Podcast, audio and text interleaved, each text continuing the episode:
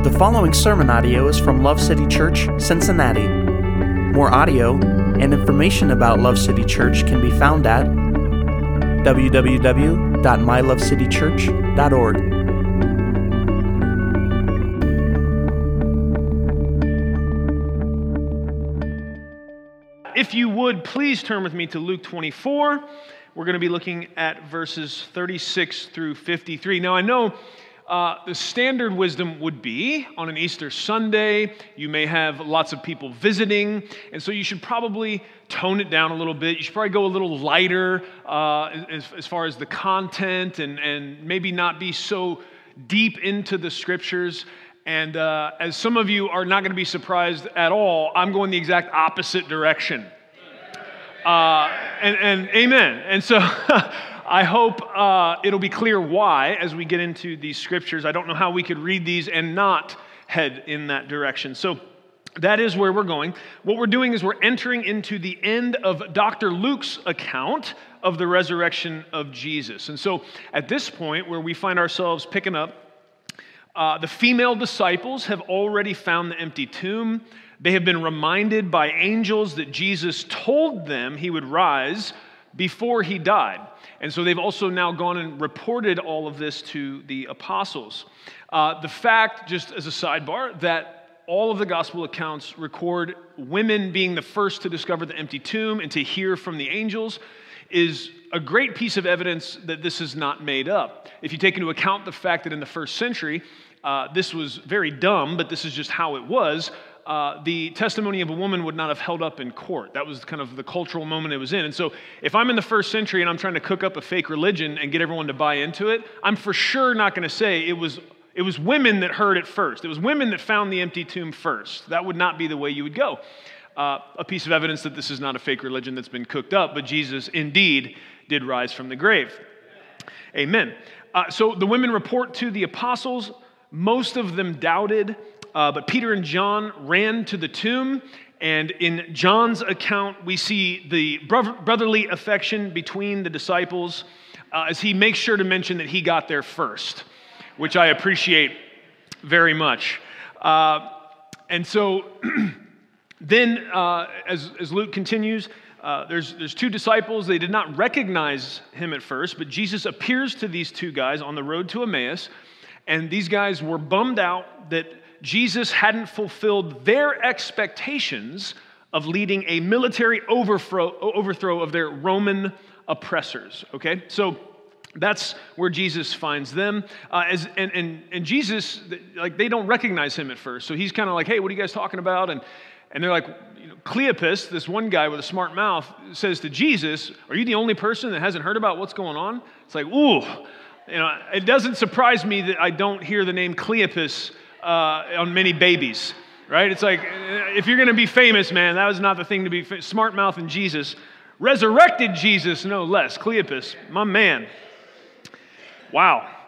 But so that's, that's kind of where he finds them. And, and uh, they, they, they even, when they're explaining to Jesus what they're talking about, they even re- they mention to Jesus the report of the women, but these guys still just clearly didn't get it yet. Then, in verse 27 of the chapter we're in, uh, we're told that beginning with Moses and the prophets, Jesus explained to these two guys, and here's the words the things concerning himself in all of the scriptures. Okay? And, and then, then after that, they convinced Jesus to eat with them. He took some bread and he broke it and he gave it to them. And at that moment, their eyes were opened to who he was. And then, even faster than some Christians at the end of a Sunday, Sunday gathering, Jesus vanished from their sight. Oh, that was uncomfortable, wasn't it? Oh, man. Yeah, you know, hang out a minute and say hi. You'll be okay. It's, it's actually really awesome. Okay, uh, so that's where we find ourselves. Jesus teaches them on the road about you know, where he is in all of the scriptures. And keep in mind, if Jesus is referring to the scriptures, what's he talking about? He's talking about the Old Testament, right? The New Testament isn't written yet. So when Jesus does this Bible study on the road to Emmaus, he's referencing himself in all of the Hebrew scriptures, all right? And, and that's going to come up again as we read the verses today. All right, so we're Luke 24, uh, verses 36 through 53. If you don't have a Bible with you, they will be on the screen. And if you don't own a Bible, we'd be really happy to give you one before you leave. Okay, so here we are, verse 36. Here we go. So the, these guys get up from the, t- Jesus vanishes. Je- Jesus, you know, David Blaines these guys, right? And then they get up and they run back to Jerusalem to tell the apostles what happened. And while they were telling these things, so these guys, they're telling, hey, we just met Jesus on the road and we had this awesome Bible study and, and he broke bread and, we, and then we knew it was him. And so they're, they're telling their story. While they were doing that, he himself stood in their midst and said to them, Peace be with you. One of the other gospel accounts make sure to let us know the door was locked. So it's not that the door opened up and Jesus walked in. Part of why these guys were about to read are freaked out is because all of the sudden, the same way he vanished, Jesus appears, okay? But they were startled and frightened and thought they were seeing a spirit. And he said to them, Why are you troubled and why do doubts arise in your hearts? See my hands and my feet that it is not myself, I myself, that it is I myself. Touch me and see, for a spirit does not have flesh and bones, as you see that I have. And when he said this, he showed them his hands and his feet. While they still could not believe it because of their joy and amazement, he said to them, Have you anything here to eat? They gave him a piece of broiled fish, and he took it and ate it before them. Now he said to them, These are my words which I spoke to you, which I while I was still with you, that all things which are written about me in the law of Moses and the prophets and the Psalms must be fulfilled. And then he opened their minds to understand the scriptures. And he said to them, Thus it is written that the Christ would suffer and rise again from the dead the third day, and that repentance for forgiveness of sins would be proclaimed in his name to all the nations, beginning from Jerusalem. You are witnesses of these things, and behold, I am sending forth the promise of my Father upon you, but you're to stay in the city until you are clothed with power from on high. And he led them out as far as Bethany, and he lifted up his hands and blessed them. And while he was blessing them, he parted from them and was carried up into heaven. And they, after worshiping him, returned to Jerusalem with great joy and were continually in the temple praising God. Praise God for his word. Amen. Now, let's come back to verse 36 and work our way through these verses. This greeting of peace, Jesus starts off with, Peace be to you. This was, this was the first time ever in history that these guys could have really had this peace in its truest sense. Only after Jesus rose from the grave could they actually have peace with God peace without, peace within, and with each other, in the truest and fullest sense of what the peace of God means. Peace in every realm and in every way. It is only with a resurrected Christ that somebody could actually access this peace of God. The biggest part of that that would be missing would be peace with God. Without a resurrected Christ, you do not have the finished gospel. You do not have a, a, Savior who has died on the cross in your place for your sins and then defeated death and come up out of the grave that you may place faith in His power to save. And it is only through faith in the finished work of Christ that we can have peace with God. And it's that vertical peace with God that then flows into all the rest of our life peace with one another, peace with what's going on around us. So Jesus gives them this greeting. He starts with peace to you. But the question is now we have the resurrected Christ standing in front of them and saying, Peace be to you. But did they experience peace in its full beauty right then simply because he stood before them and gave them this greeting? The answer is no, they did not. Verse 37 tells us that. But they were startled and frightened and thought they were seeing a spirit. They didn't get it yet, did they? These guys still weren't grasping it. The risen Christ was standing right in front of them. And even still, they are troubled with doubts. And if, you, if we hadn't just read the rest of this and you were trying to anticipate what happens next, you, you could wonder is, is this the final straw? Is this the point where Jesus takes off one of his flip flops and just starts handing out cranium smacks all around the room? Right? How many of you had a mama that if her sandal came off, you knew it was not time to play? Or you've at least heard about that. Yeah, yeah. My, you know, whew, my mom can throw a shoe with amazing accuracy. It's incredible. but that's not what happens. Jesus' sandals stay on, don't they? Actually, let's, let's, not be, uh, let's not be blasphemous. I don't know if he's wearing sandals at this point. We don't have a full description of his outfit. But uh, he, didn't, he didn't smack anybody. Uh, no, what we see here is that the love and patience of God is so clear in the way that Jesus responds to these disciples who he has trained. And he's, he's, he's already saying, guys, I'm, I'm just here telling you things I've already told you. But here's the thing he's patient and he's long suffering. He doesn't scold them. What does he do? He helps them think logically through the reality of what they are seeing. He doesn't scold them and say, Why, why don't you just have more faith? No, Jesus begins to move into helping them think about what is it that they're seeing and, and how is it that they can be sure that that is reality. What, what, what am I saying? I'm saying God has no problem with our doubts. God is not scared of the fact that sometimes things don't make sense to us. God is very much willing to walk with you through a process of understanding the faith that we have is not just a fanciful belief because it, it seems like it'd be nice to believe it. It's a logical faith. What, and what do I mean by that? Well, he, let's, let's read. What, and he said to them, Why are you troubled? Why do, your, why do doubts arise in your hearts? See my hands and my feet, that it is I myself. Touch me and see, for a spirit does not have flesh and bones as you see that I have. This is a, this is a logical approach to them understanding what's going on, right? Come and touch. Don't, I'm not, Jesus didn't say, well, I'm standing here, just believe, just believe. He said, come here. First of all, look, you see these marks on my hands and my feet. Now come here, touch me. A spirit doesn't have, a ghost, an apparition, doesn't have flesh and bones like you see that I have. And when he had said this, he showed them his hands and his feet.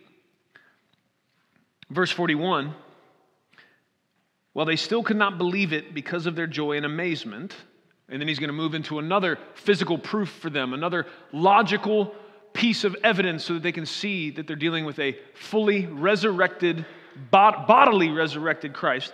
But we, we see this line here, verse 41. They still could not believe. So now they're moving away from what is it? It said they were frightened. They were startled and frightened, which I don't blame them. You know, all of a sudden, Jesus is there. I, I get it. Any of you that are like, oh, I'd have been totally cool with that, you, you might be lying to yourself, okay? That's okay. Hallelujah. The, the word will help us be humble too. Uh, but but then, then it changes, right? So they're still in unbelief. They're still struggling with not believing it, but because of their joy and amazement, and, and, honestly, that would seem like total nonsense to me, this connection of their joy and amazement to still not being able to believe it if, if I hadn't experienced it before. And, and I guess we, we have a kind of a, a common modern equivalent to that. You, have heard it said it's too good to believe, or it, it's, it's, this is such a good thing, it's, it's, it's unbelievable. So that's kind of the space they were inhabiting. But I think I would really struggle to even get what that means if I hadn't had an experience like that in my life. So here's, here's what happened. Uh, Natalie and I, Natalie's my wife, if you don't know that, we, we met at a Christian kids camp. We were both counselors when we were 16 years old. And so we, we worked the summer at camp. And then I lived in Western Illinois. She lived here in the Cincinnati area. And so we were together long distance. And I was there finishing my senior year of high school. And, uh, you know, long distance relationships are, are tough and they're a bummer and uh, it, was, it, was, it was getting kind of hard. And so uh, Natalie and her mom cooked up this plan that I didn't know about to come visit me. And so I worked at a grocery store called Jewel Osco. Has anybody ever heard of Jewel Osco anywhere? Okay, two people. Amen. Uh, it's not that important. It's not that important of a detail. You've all been in a grocery store, so you can figure out that part of the scene. So, okay, so I'm, I'm stocking shelves. I'm in the ice cream aisle, stocking ice cream. And, uh, you know, I'm, I'm, I'm a pretty good stock boy. I'm doing my job, whatever. And, and so I've got the thing open, I set some ice cream down, and I close the door, and I turn around, and there's Natalie in the aisle. And I'm, I'm just trying to tell you, it was like every, I, it was like I shifted into a dream. I, I, like reality got weird, and I'm like, this, what? It, it was too good to be true, man. My girl had driven, driven seven hours to come see me. But at first I was like, hold, hold on a second. And I got, I got so, ma- I'm in the middle of a shift, right? I got so discombobulated. I just walked up to the manager. I said, dude, I have to go home. Like, I can't, I literally, I tried to keep working and I just kept walking back and forth with the ice cream. I had stocked this ice cream a thousand, like I was the man at stocking ice cream. I couldn't figure out where the Breyers chocolate chunky whatever went anymore. I was just in a daze, man. So it was, you know, I, and so then, you know, we just went out to dinner and it was awesome. So, anyways, um, I get what the, I get it, man. They were in such amazement. Now they were, it wasn't fear that was causing them unbelief or doubt. It was like, oh my gosh, this is amazing, right? Like I, I'm almost afraid to, to, to reach out and grab it because it's like, it, it's, it, how could this be true? We're looking at Jesus. We're looking at our master that we just watched tortured and die on a cross just a couple days ago. And here he is standing before us. And then we see in the back half of 41, he says, Do you have anything here to eat? And then they, 42, they give him a piece of broiled fish, and he took it and he ate it before them. This is not primarily because Jesus was hungry. Jesus is giving them here another logical piece of evidence to consider. He said, Come and touch me. Apparitions, spirits, ghosts don't have flesh and bones. And then he takes this piece of fish and eats it so they can see this is a physical body. And, and this is another reason why I am inclined to believe the historicity of this account, because if, again, if you're trying to cook up something and, and it's fake, it would be so much easier to claim Jesus spiritually resurrected right? There's no verification needed for that. You could you could go to the tomb the body still be there and all you have to say oh well well the resurrection he was talking about was spiritual. So you can't say he did or didn't. Really there'd be no way to prove it one way or the other. But when you go so far as to say he is going to physically rise from the grave, you can figure out whether that really happened or not. Whether the stone is still in place, whether the body still lays there or not. A spiritual resurrection is much easier to fake than a physical one. But Jesus did not just raise spiritually, he raised physically. And he made sure there was no confusion about this important fact.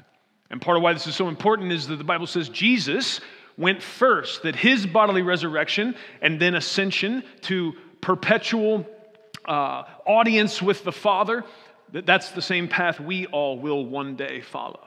And so it's important that we know Jesus rose bodily from the grave. Now, verses 44 through 49. Now he said to them, These are my words which I spoke to you while I was still with you that all things which are written about me in the law of Moses and the prophets and the Psalms must be fulfilled. Then he opened their minds to understand the scriptures.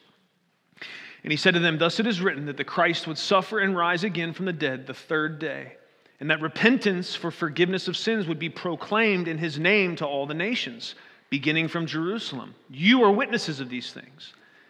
And behold, I'm sending forth the promise of my Father upon you but you are to stay in the city until you're clothed with power from on high. You would think that this appearance and proofs of his bodily resurrection would be enough, wouldn't you? Wouldn't, wouldn't you think like that's what so many would want? But it's interesting, we don't see the worries of the disciples turn to worship until Jesus reminds them of his words.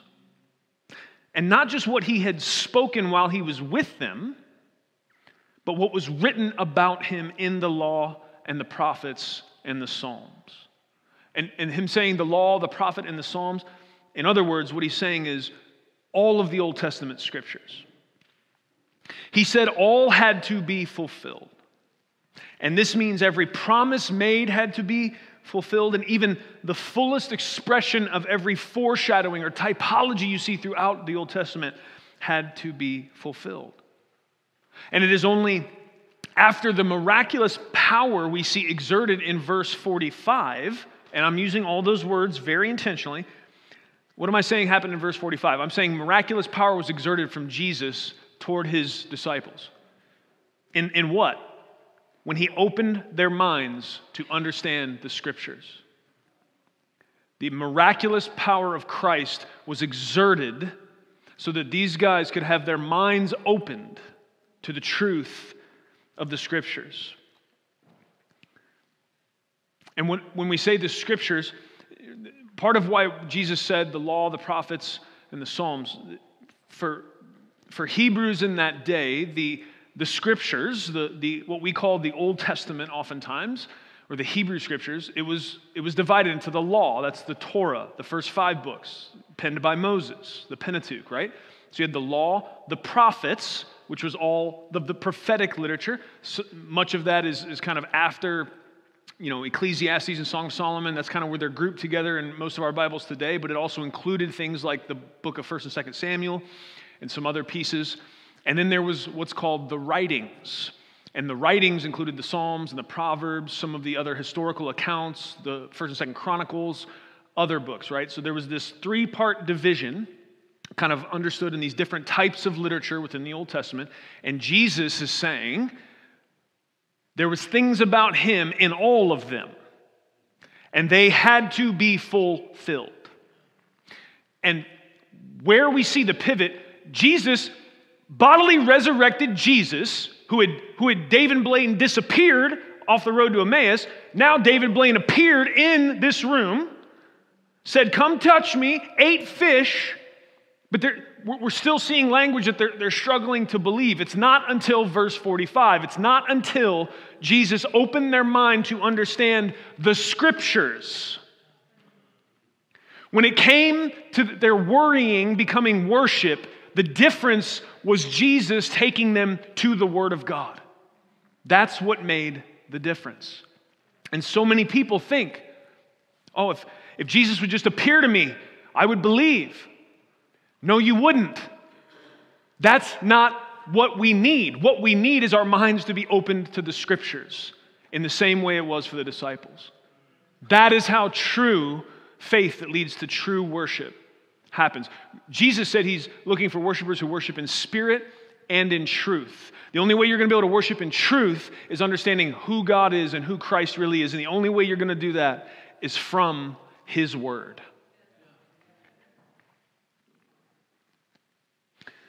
The Word of God is the means by which He has ordained the seed of faith to be planted in the hearts of men and women.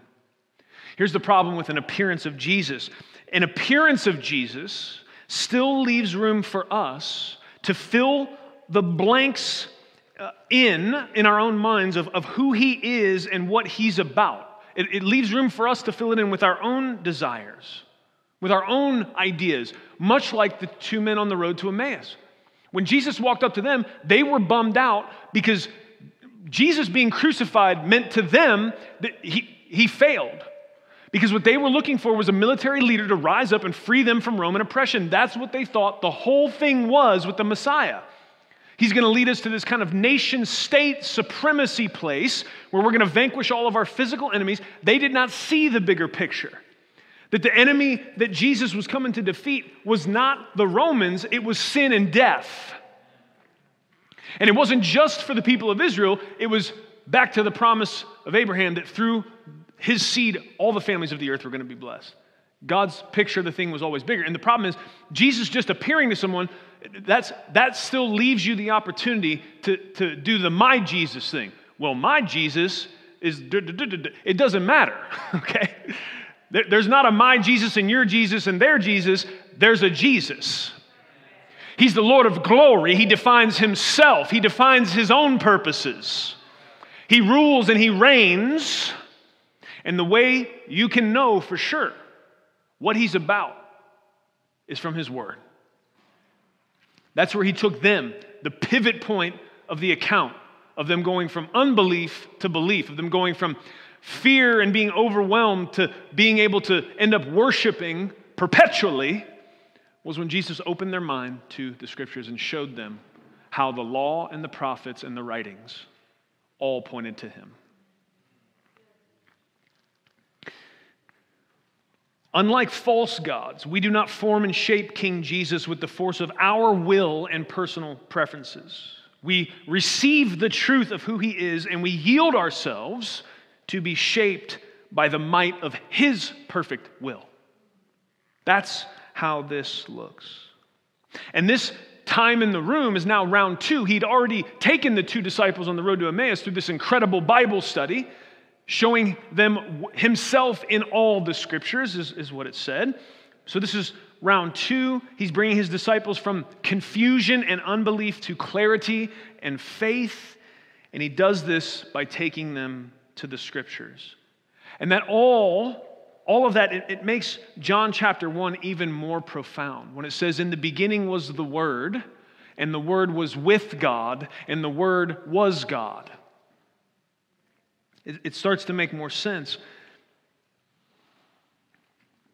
In the beginning was the Word, and the Word was with God. You, you will not know, trust, or love Jesus aside from His Word, because He is the Word become flesh. And so, what did they see? What, after Jesus opened their mind to the scriptures, what did they see that they couldn't before? After Jesus does this miracle of opening their mind to the scriptures and takes them through this study so that they can see Him in all that had been written in the law, the prophets, and the writings. I would never presume to think that I could replicate what Jesus took these men through, but I can give it a shot. And to read this, to read that the whole kickoff of the Christian faith started with men trembling even bef- trembling before their risen Savior, and the pivot to them being able to worship and to move forward in faith and boldness and confidence to do what He said had already been, been prophesied was going to happen, that people were going to go out and now tell that sins can be forgiven by grace through faith, that a Messiah has come, that there is hope for all mankind.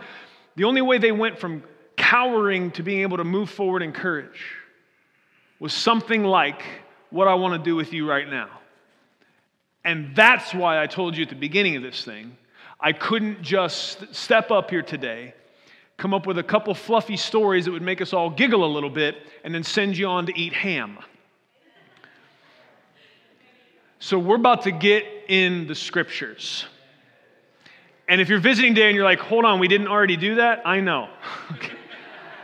It's okay.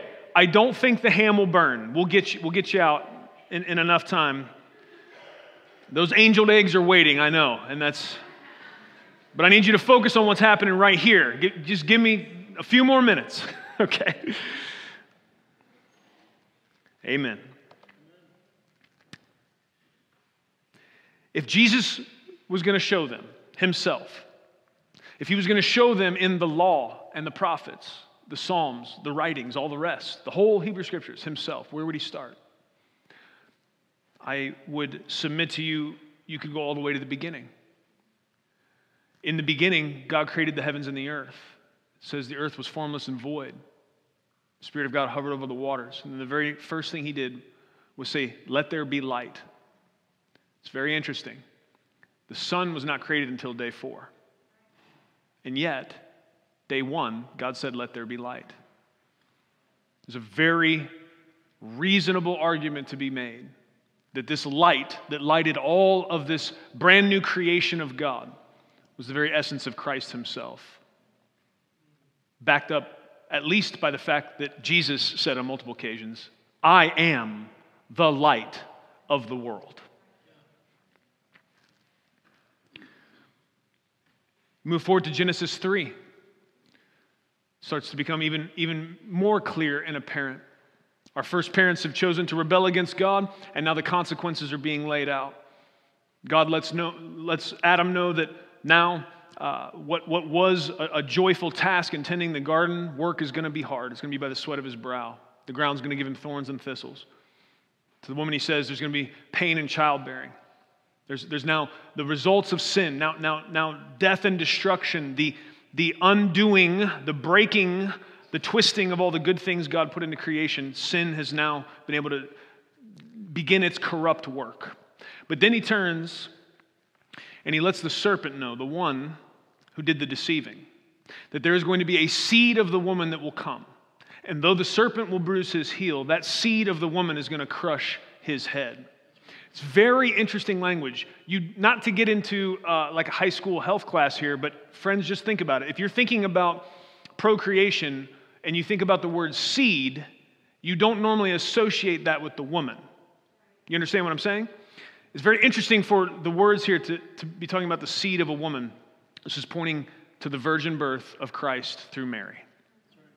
That God provided a supernatural seed for that birth to happen, and that from Mary was going to come Jesus, the serpent crusher. They had tried to cover themselves with fig leaves and hide from God, but God sacrifices an animal and makes animal skins to cover them. This is a nod pointing forward already to the atonement of sin, the covering that God is going to do ultimately in Christ. Not too much longer, Abel is killed by his brother for really one thing being righteous.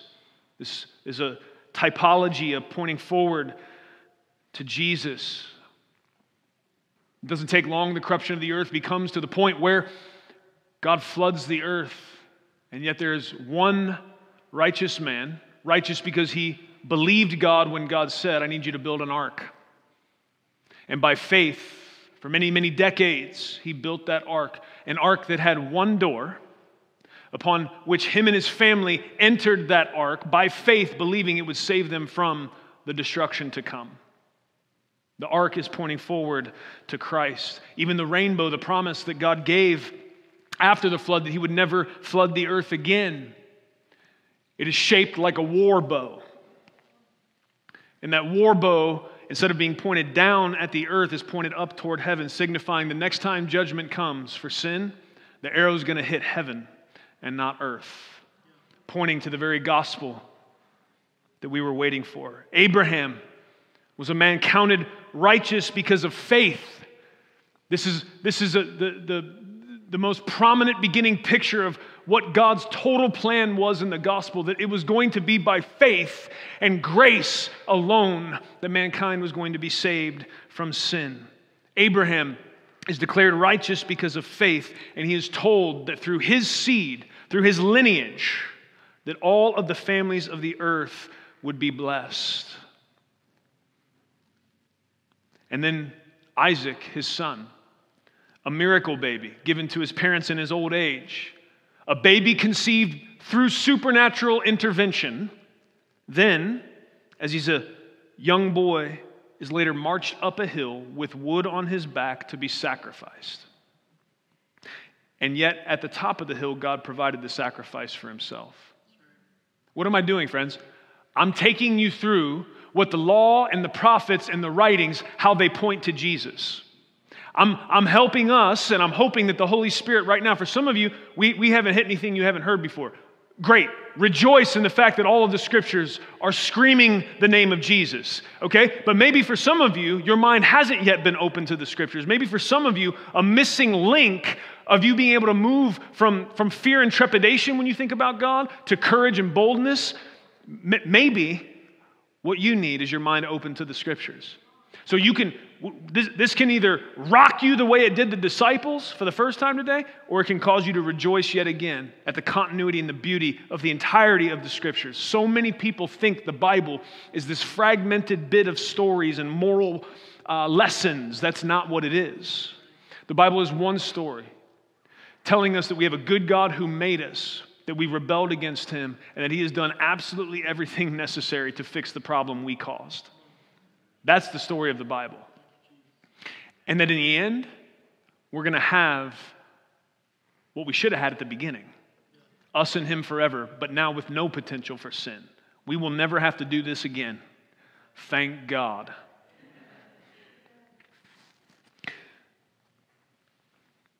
The birth of Isaac, Genesis 14, you have this guy pop up named Melchizedek. His name means King of Righteousness and King of Peace, and he just happens to also be a high priest before there was ever even a Levitical priesthood. What's that about? It's a, it's a type and a shadow pointing us forward to Christ. We're getting bits and pieces, we're getting hints. Isaac has a son named Jacob who has to flee because he deceives his brother, steals his blessing, and he's going to head up to Haran to his uncle's house. But on the way, he camps And he has this dream, a vision of a ladder to heaven. And there's angels ascending and descending. You may say, well, what does that have to do with Jesus? Well, Jesus in John chapter 1, verse 51, said to him, Truly, truly, I say to you, you will see heavens, you will see the heavens open and the angels of God ascending and descending on the Son of Man. The ladder in Jacob's vision, yeah, that was pointing to Jesus too.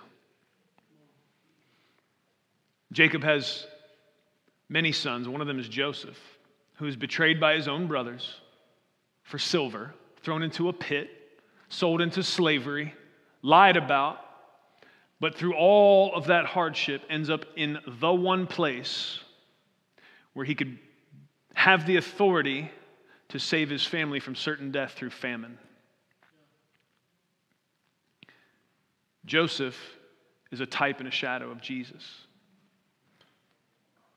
Judah, when him and his brothers come and are before Joseph, Joseph says he wants Benjamin to stay.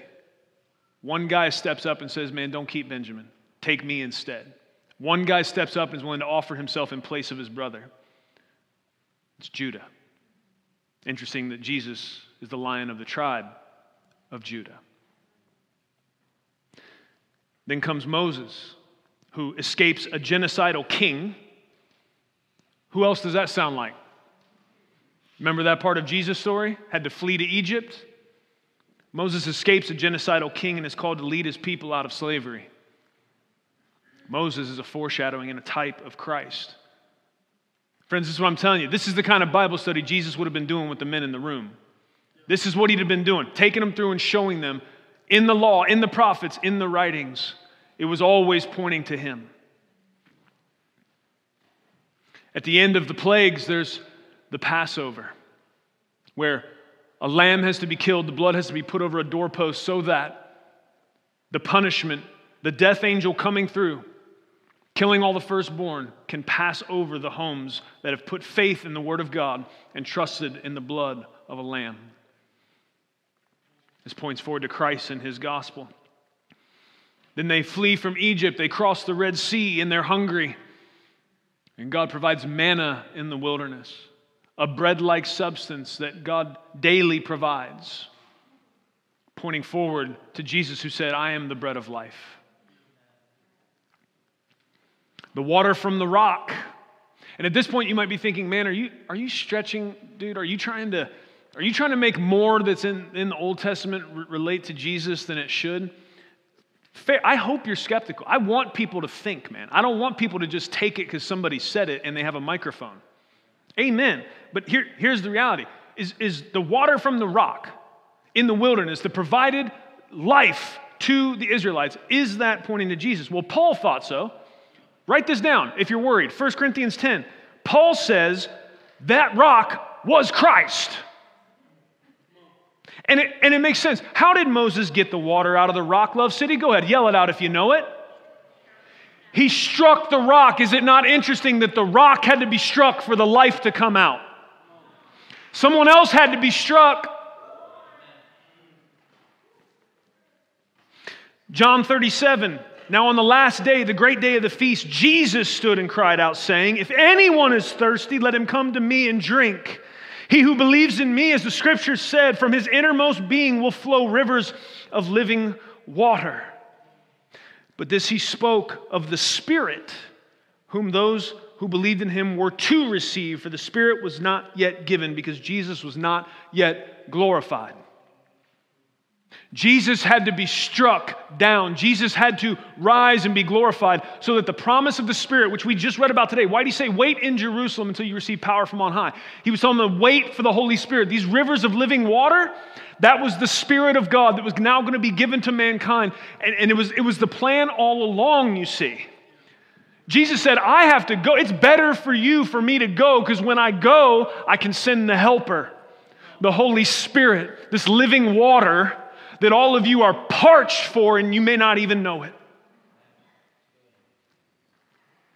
It doesn't stop there. There's an account where the people of Israel are grumbling against God for various reasons. And as a result, poisonous serpents come into the camp and begin to bite them. And God instructs Moses to lift up a bronze serpent. If the people will look to the bronze serpent, they'll be healed from the bites. John 3, verse 14, this is Jesus. As Moses lifted up the serpent in the wilderness, even so must the Son of Man be lifted up, so that whoever believes will in him have eternal life. Jesus thought the bronze serpent was about him. That's good enough for me. The tabernacle itself, it, it, it, it was, it was a, a dwelling place for God that could move around with the people as they moved through the wilderness. I quoted John 1 to you before. In the beginning was the Word, the Word was with God, the Word was God. Move down to verse 14 of John 1. It says, The Word became flesh and dwelt among us. The word dwelt literally means tabernacled. The tent in the wilderness that God's presence could be with the people was ultimately pointing to Jesus, who was going to come and tabernacle with us so that God's presence could be in us forever. We have a far superior setup to a tent that moves around and has an ark where God's presence can be, and one guy can go in one time a year. Some of you might wish you had this physical presence of a tabernacle. At least there's something tactile I could go look at and see. But, friends, what you have is something so far superior to that. You've been made into the tabernacle yourself. The presence of God now dwells in you. And that was the plan all along. But it couldn't have been accomplished without the perfect work of Christ, his sacrifice, and his resurrection. We then leave the wilderness and, and, we think about Joshua, who courageously led the people of God into the promised land, continuing the work of Moses, who was called a deliverer of God's people. Moses laid his hands on Joshua, and Joshua continued, took the people into the promised land, led them in battle. Christ is the captain of our army. And Joshua is a type of Christ. It also doesn't hurt that Joshua and Jesus are different English translations of the exact same word. In case you hadn't heard that before, you might be saying, what, what does that mean? Okay, Yeshua in Hebrew, that's the Lord is salvation. That's what it means. The Lord is salvation. Okay? The English translation of Yeshua is Joshua. Translated into Greek, Yeshua is Iesous, and the English spelling of this is Jesus. So it went from Hebrew and then to Greek and then to English. Now, some of you may be worried, and some people are. Some people go so far as to say, we shouldn't say Jesus. We shouldn't sing songs to Jesus. We shouldn't say we worship Jesus. They, should, they teach you should only say Yeshua, because that's the original Hebrew word for this name. The Lord is salvation, okay? That's what it means. The Lord is salvation. And, and, and here's the thing saying Yeshua is not wrong at all. You can do that. But on, here's my question for you. If somebody's going to stand up and say, all right, we, we should not say Jesus, we should say Yeshua, because that's, that's the original Hebrew. All right? My question is on the day of Pentecost, did Peter step out in the street and say, okay, everyone, I need you to sign up for a Hebrew class and then I can tell you the good news of the gospel. But first, you got to go do the Hebrew class so I can say everything I need to say to you in Hebrew. Is that how the day of Pentecost went? Nope. They went out in the street, started preaching the gospel. The Spirit made up the difference so that everyone there, the Byzantines, everybody, could hear and understand in their own tongue the good news of the gospel. Yeshua means the Lord is salvation. Joshua means the Lord is salvation. Jesus means the Lord is salvation. Don't come to me and tell me, look, man, it's better to say hello than to say hola. No, it's not. It just depends on where I am and who I'm talking to. They mean the same thing. Hi. Jesus means the Lord is salvation. Every time the name of Jesus leaves your lips, you are declaring the Lord is salvation. And that's the bottom line.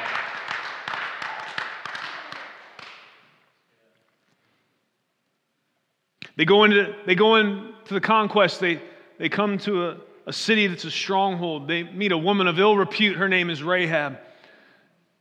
God spares her. It's very interesting if you go and really read the account. these spies go in, Rahab hides the spies, and, and, and they come back out, and Joshua, the Lord is salvation, is the one that declares, whatever, whatever deal you made with her, we're, we're going to keep it.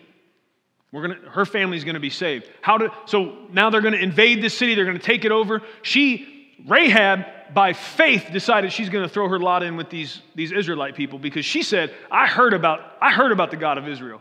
This would have been many, many years ago, but I heard about the stuff that happened in Egypt. The stories reached my ears. That's, that's the real God. I'm, I'm going I'm to I'm gonna go with him. And so, how, how do they have a signal when this invading Israelite army is going to come in and overtake this city?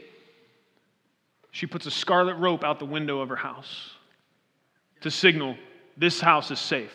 All the family within here are safe from the destruction. That scarlet rope is pointing forward to the blood of Christ. Rahab marries Salmon has a son named Boaz, who ends up being referred to as the kinsman redeemer of Ruth. Ruth, this outcast, this Moabite woman who no one would have had any regard for, redeems her mother in law. This redemption language and the whole story of Ruth and Boaz is pointing forward to what Christ is going to do for all of us. Esther puts her life on the line to save her people from certain death, just like Jesus did for us. Of course, he took a step further. And, and, and if you think about everything I've told you thus far, all of these all of these types and shadows, they are that. They are types and shadows. And none of them are the fullness, but all of them together, Jesus fulfilled them all. Jesus was the better Abraham, the better Noah, the better Moses, the better Joshua, without the frailties and the failings of human nature. Jesus is the best of all of these things. There's a little slave girl who made a way for the healing of the leprosy of Naaman, who was her enemy, pointing forward to Christ, who would die for the healing of his enemies. David, chosen as king, but still a young boy, runs out to the front lines to take his brother some food. Hears what's been going on for a while now that there's a Philistine giant named Goliath. He comes out every day to challenge the armies of the living God. He comes out every day to curse the living God. He comes out every day to say, Will not one of you cowards come and fight me? David, I, I think this is part of the reason uh, Paul tells Timothy not to let anyone despise him because of his youthfulness, man. Sometimes you just need a young buck that doesn't know any better, that'll just get a little indignant. I remember what that was like. We were just hiking this last week, and my friends were joking with me a little bit. It's like, man, I can tell you've slowed down a little. You think a little longer before you jump or climb or whatever you do, man. Age does that to you. Amen. It's a good thing. I'm, I'm all right. I'm happy. Hallelujah. But David was young and he was anointed. That's the bigger piece of the puzzle. And when those insults to the living God hit David's ear, it was like, oh no. That Medea anointing got on him. Nope, that ain't gonna happen. Are any of you gonna go deal with that? No? Okay. The, the king tries to put his armor on him. He said, that, that doesn't fit, man. I got this. Goes down to the stream and gets five smooth stones. Runs up, talking the best biblical trash anywhere you ever heard. There was a lion and a bear Goliath, they went down too. Today, the birds are going to feast on you, my man, because you came against the wrong God and the people of the wrong God. And he slings one stone, hits the giant in the forehead, and drops him. And you might think, well, isn't, isn't that story about how we should have courage and slay our giants? No, friends, you placed yourself wrong in the story. David is a type of Christ in the story, defeating an enemy we couldn't defeat. We're all back on the hill behind the rocks hiding. We all are the ones that don't have the power to do anything about the Philistine giant.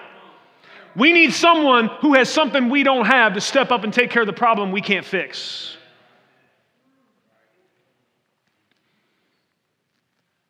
Solomon builds a temple for God, a beautiful temple. And how is Solomon a type of Christ? Well, he's wise and all that, yes. But it's in that building of the temple that he is foreshadowing the fact that what Jesus was going to do was come and build a house for God. But in building a house, the, the house Jesus built for God is us. The New Testament says we are the house of God. We are living stones fitted together. This building is not the house of God.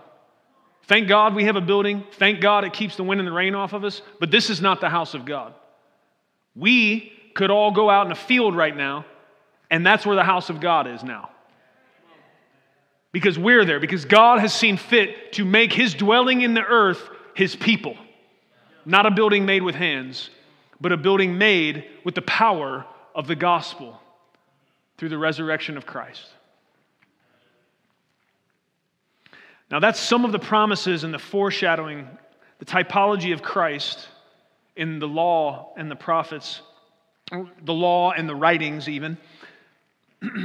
but we haven't even touched those, those are more types that I'm sharing with you. There's, there's some promises mixed in there to Abraham and, and David, that David would have a descendant that would sit on the throne forever. So there's, there's promises mixed into this that we are seeing fulfilled totally and completely in Christ. But I haven't even gotten into specific, detailed prophecies throughout the law and the prophets and the writings would let us know this is not some coincidence. This is not some fake charlatan who is pretending to be Messiah.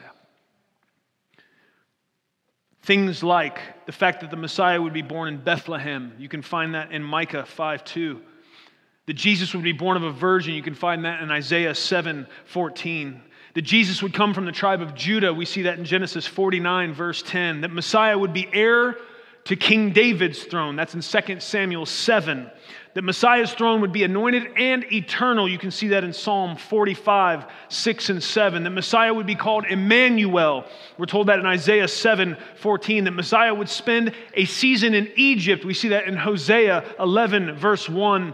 That there would be a massacre of children that would happen at Messiah's birthplace. Jeremiah prophesied that in Jeremiah 31, that there would be a messenger who would prepare the way for the Messiah. John the Baptist, we see that in Isaiah 40, verses 3 through 5, that the Messiah would be rejected by his own people. We see that in Psalm 69 and Isaiah 53. That Messiah would be a prophet was told to us in Deuteronomy 18, verse 15. That Jesus would be declared the Son of God is in Psalm 2, verse 7. That Jesus would be called a Nazarene is in Isaiah 11, 1. That he would bring light to Galilee is in Isaiah 9 that he would speak in parables is in Psalm 82 and Isaiah 6. Messiah would be sent to heal the brokenhearted in Isaiah 61. That he would be a priest in the order of Melchizedek, we see in Psalm 110, verse 4. Friends, all of these scriptures, Isaiah was roughly 700 years before Jesus was born. The Psalms were roughly 1,000 years before Jesus was born. This is why it's significant that I'm going through all these very detailed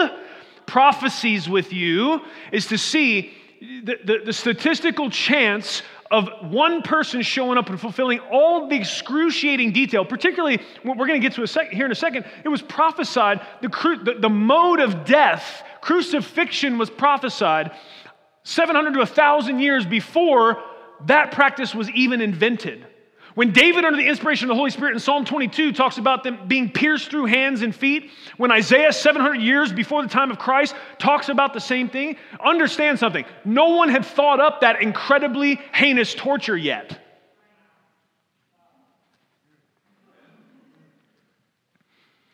That Messiah would enter Jerusalem on a donkey is found in Zechariah 11. That Messiah would be praised by little children is in Psalm chapter 8, verse 2. That Messiah would be betrayed, Psalm 41 and Zechariah 11. That Jesus' price money would be used to buy a potter's field, Zechariah 11.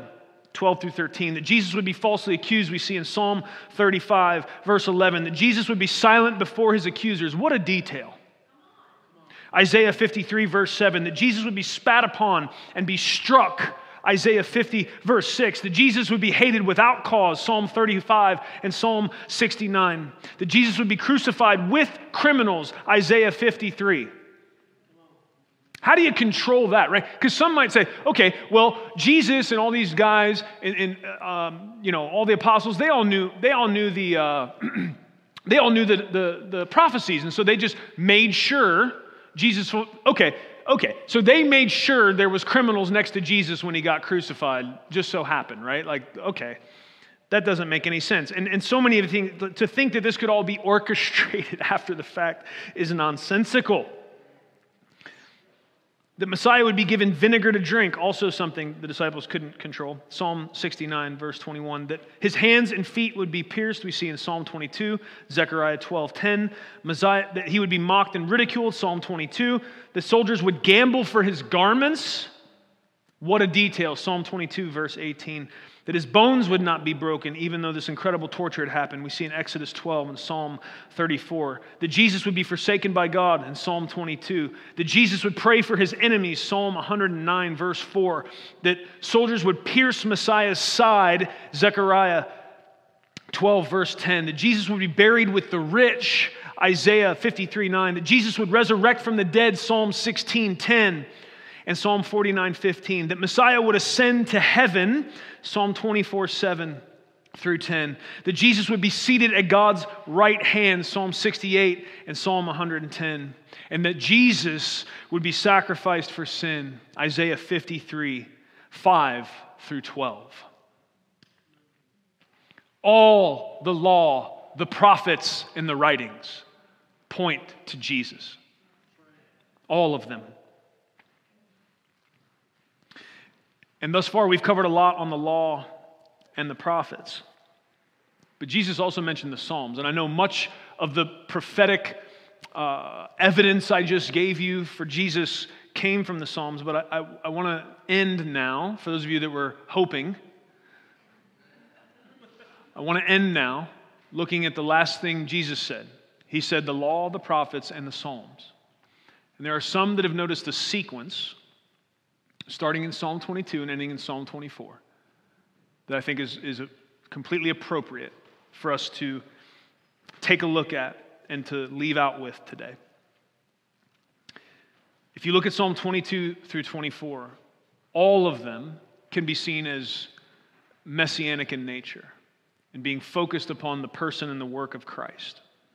So I want to start with reading Psalm 22 to you. This is probably the most well known as a messianic psalm. It's the one that has some of the most vibrant details surrounding the, the, the crucifixion of Christ, which is, is shocking again because of the timeline. But let me read to you this portion of Psalm 22. The psalm begins with these words My God, my God, why have you forsaken me? Any, is that ringing bells for anybody? It should. If you're not familiar with the story, Jesus screamed the same thing from the cross. Here it continues Be not far from me, for trouble is near, for there is none to help. Many bulls have surrounded me, strong bulls of Bashan have encircled me. They open wide their mouth at me as a ravening and a roaring lion. I am poured out like water, all my bones are out of joint. My heart is like wax, it is melted within me. My strength is dried up like a potsherd, my tongue cleaves to my jaws. And you, may, and you lay me in the dust of death. For dogs have surrounded me, a band of evildoers has encompassed me. They pierced my hands and my feet. David wrote this. He was never crucified. He's under the inspiration of the Spirit looking forward. Verse 17 I can count all my bones. They look, they stare at me. They divide my garments among them, and for my clothing they cast lots. When this was written, this was prophetically looking future to the sacrifice of Christ. We read it now, and it's written in the past. And so, from our vantage point, Psalm 22 is messianic, but it's, it's looking back to, the, for us, the, the crucifixion of Christ. And we're seeing this continuity between the events recorded in the Gospels and what had been written in the law and the prophets and the writings, the Psalms, and other books. So this is, we, we look back to this. This is kind of past tense. Okay, Psalm 22. Now, I want to read you Psalm 24. Psalm 24 has been seen by many as future tense. That we're looking forward to what we're reading here in Psalm 24, yet still messianic in nature. Let me read Psalm 24 to you. The earth is the Lord's and all it contains the world and those who dwell in it. For he is founded upon the seas and is established upon the rivers. Who may ascend into the hill of the Lord, and who may stand in his holy place? Who, he who, so who can do that? Who can come up into God's presence?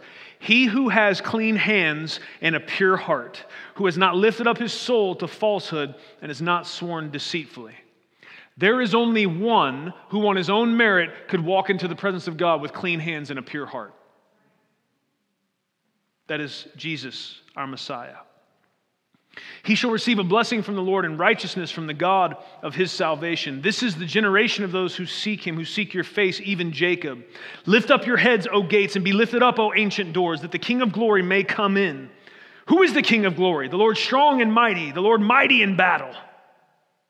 Lift up your heads, O gates, and lift, up, lift them up, O ancient doors, that the King of glory may come in. Who is the King of glory? The Lord of hosts. He is the King of glory. What's the picture we have here? We have the King of glory coming up to the gates. He's called here a Lord of hosts.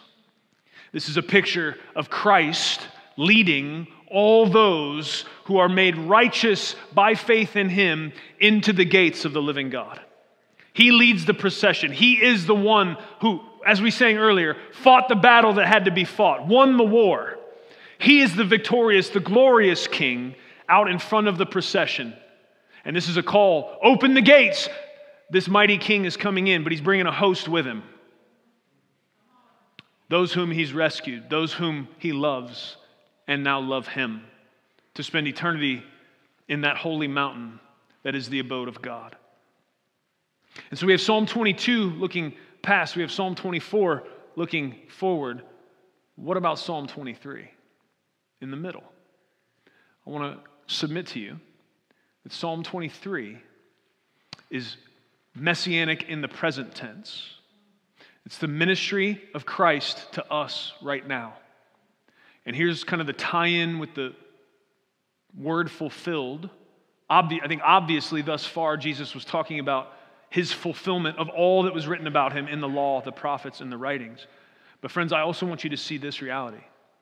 It is only by faith in the finished work of Christ, his death on our behalf and his resurrection from the dead, that any human has any hope of being fulfilled now and for eternity. And I want to read you Psalm 23, and I want you to think about it in these terms. Because when I ask you right now, are you living a fulfilled life? There would be a wide variance of what people run to to answer that question. What people consider a fulfilled life could vary widely. And, friends, what I want to submit to you is that the scriptures narrow down for us here what a fulfilled life really looks like. And I want you to know that this fulfilled life can be grasped one way by trust in the Messiah of Psalm 22, 23, 24, and all of the rest of the scriptures. Let's read Psalm 23 as the fulfilled life that Christ is working in those who love him and are called according to his purpose. This is a fulfilled life in Christ. The Lord is my shepherd, I shall not want. He makes me lie down in green pastures. He leads me beside quiet waters. He restores my soul. He guides me in paths of righteousness for his name's sake. This is a fulfilled life, friends. This is what humans are really made for. Even though I walk through the valley of the shadow of death, I fear no evil, for you are with me. Your rod and your staff, they comfort me. You prepare a table before me in the presence of my enemies. You've anointed my head with oil, my cup overflows. Surely goodness and loving kindness will follow me all the days of my life, and I will dwell in the house of the Lord forever. Friends, on this Resurrection Sunday, I'm hoping for two things that we can rejoice in Christ's complete fulfillment of all that was written about him in the scriptures, and then we can walk out of here by his power and live the fulfilled life he has called us to in Christ. And if you forget what that looks like, take a look at Psalm 23. Praise God. Will you pray with me? Father, we come before you in the name of Jesus. God, thank you for Dr. Luke and his account of this incredible encounter where Jesus shows up in the room. We see the apostles startled. We see the apostles overcome with amazement. We see them struggling to believe what it is they must believe. And then we see our King open up their minds to the scriptures. Lord, please forgive us for any time we have treated your word with disdain. Forgive us for any time we have set as a lower priority than it belongs. Your precious and powerful word. It is your word, Lord, that can bring us to the place of true faith where, where we understand who you are and who we are and what our relation to you is, how it is we come to you properly. Lord, thank you that your word does not leave room for us to create a Savior in our own image, because that is not how this is supposed to go. We are supposed to be shaped into your image, not the other way around. Please help us, Lord, to joyfully submit to that reality today. And I pray, God, as our hearts are overcome, as we are overwhelmed with the incredible truth of how powerful your word is, how congruent and connected your word is, and how all of it is pointing us to the truth about Jesus. Lord, may we be filled with joy. May we be able to say, because of you, Lord, we are fulfilled. And yet there is a final fulfillment we wait for. Lord, we are fulfilled as much as someone can be on the plane of existence we find ourselves right now. There is a final fulfillment coming when the great and glorious King takes us through his gates. We look forward with great anticipation, Lord, because you've been faithful to every promise, because you fulfilled everything that was said before you came the first time, because you did exactly what you said you would do, because we, you showed us how mighty and powerful and good and loving you are. Lord, we trust that because you've told us you're coming again, that you will, and that everything you said is going to happen will. We look forward to that day. In the meantime, help us do what it is you have called us to do to go into all the world and to share this incredible truth with everybody that will stand still long enough to listen. Thank you, Lord. We love you. In Jesus' name we pray. Amen. Thank you for listening to audio from Love City Church, located in Cincinnati, Ohio.